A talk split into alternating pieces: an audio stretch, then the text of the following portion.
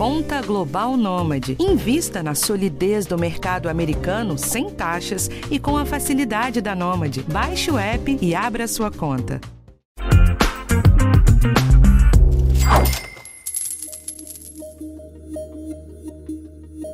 Numa economia cada vez mais digital e com barreiras menores, os brasileiros começam a encontrar alguma facilidade para transferir e até mesmo juntar dinheiro em dólar. Neste episódio do podcast de Educação Financeira do G1, nós vamos te mostrar alguma dessas possibilidades. Eu sou Luiz Guilherme Gerbelli, repórter de economia. Quem está aqui comigo neste episódio é a minha colega Patrícia Basílio, que também é repórter do G1. Tudo bem, Patrícia? Oi, Luiz, tudo bem? Olá, pessoal, tudo bem com vocês? Muita gente que nos ouve deve consumir algum tipo de serviço que é pago em dólares, como assinatura de revista e jornal ou comprar créditos para jogos, por exemplo. Normalmente a gente faz essas compras usando cartão de crédito, mas existem bancos digitais que permitem ter uma conta internacional em dólar, com um custo mais baixo e que pode ser interessante para quem tem alguma despesa fora do país. Também dá para fazer transferências de dinheiro. Essa modalidade também tem um custo baixo e pode ser mais prática para quem precisa enviar ou receber do exterior. O próprio Banco Central tem indicado que planeja ampliar a possibilidade dos brasileiros manterem contas em dólares, mas nesse caso dentro do Brasil. O BC já enviou ao Congresso Nacional um projeto de lei para ampliar de forma gradual a possibilidade de contas em dólares.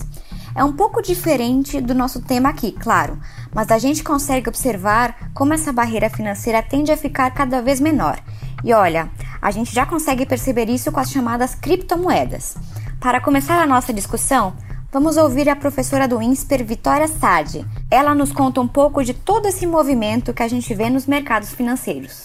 Se você considerar que ah, com a presença de internet todo mundo vai passar a ter conta em dólar, em 10 anos vai ter todo mundo conta em dólar ou em cripto, eu acho que o que eles estão tentando fazer é antecipar o futuro. Tem muita gente, eu percebo isso, dou aula e percebo que os alunos eles têm muita aplicação em Bitcoin, quer dizer, criptomoedas, porque não só não é regulamentado pelo Banco Central, mas porque isso permite, a, a criptomoeda permite a paridade é, dólar ou com euro rapidamente. Então você pode converter o teu, teu cripto, a tua cripto para qualquer ativo transacionável fora do Brasil.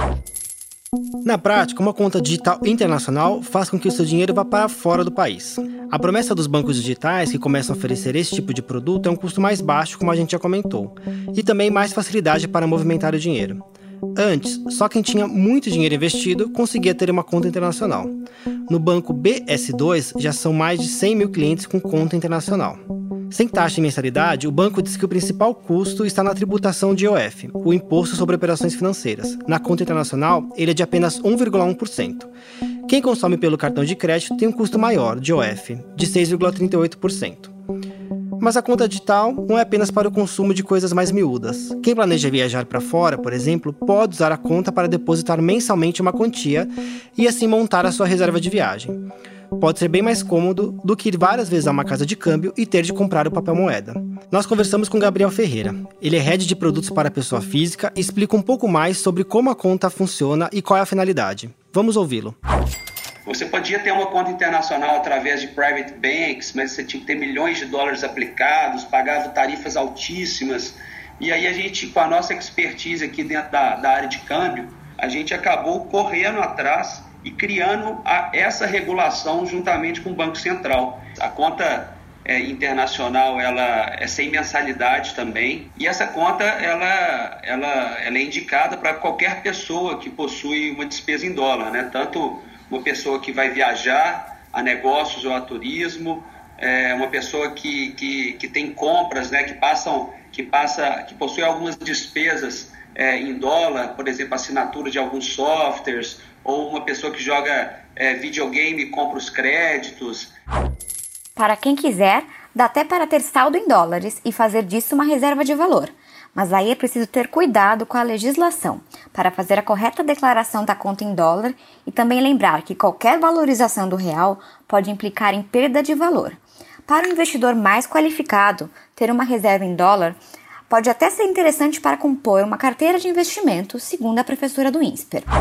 O dólar como uma reserva de valor estável que não perde não só liquidez, mas que mantém a paridade da, do dinheiro, né? é, o dólar como moeda de hedge, como reserva uh, para tua carteira, né? tua carteira doméstica. Então, você faz uma carteira em dólar, no mínimo como hedge, como proteção, como seguro. Né? Então, assim, só tem plus. Ter uma conta é apenas uma forma de conseguir enviar recursos ao exterior.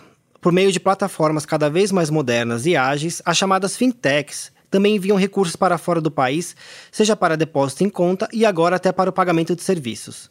A Frente Corretora já tem 5 mil cadastros na sua plataforma chamada Simple, que permite fazer essas transações.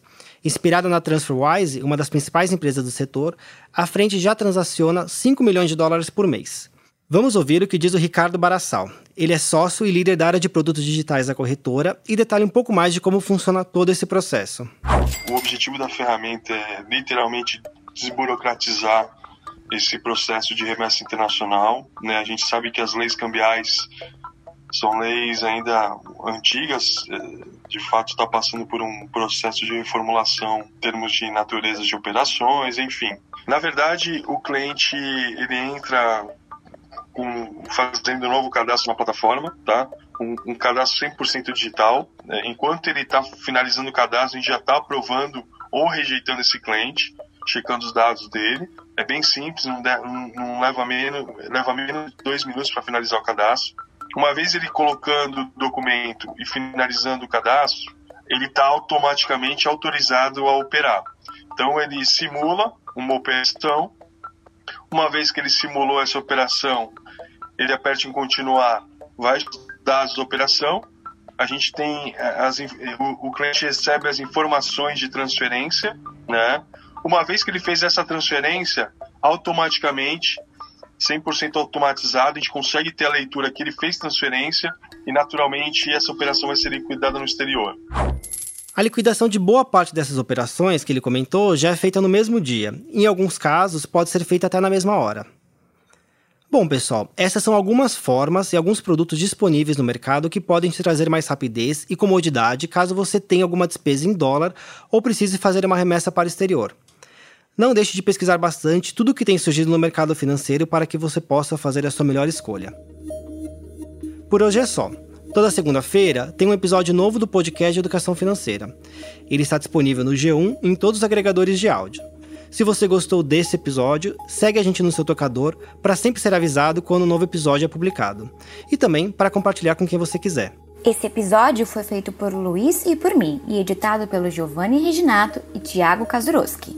Até o próximo programa. Tchau, pessoal.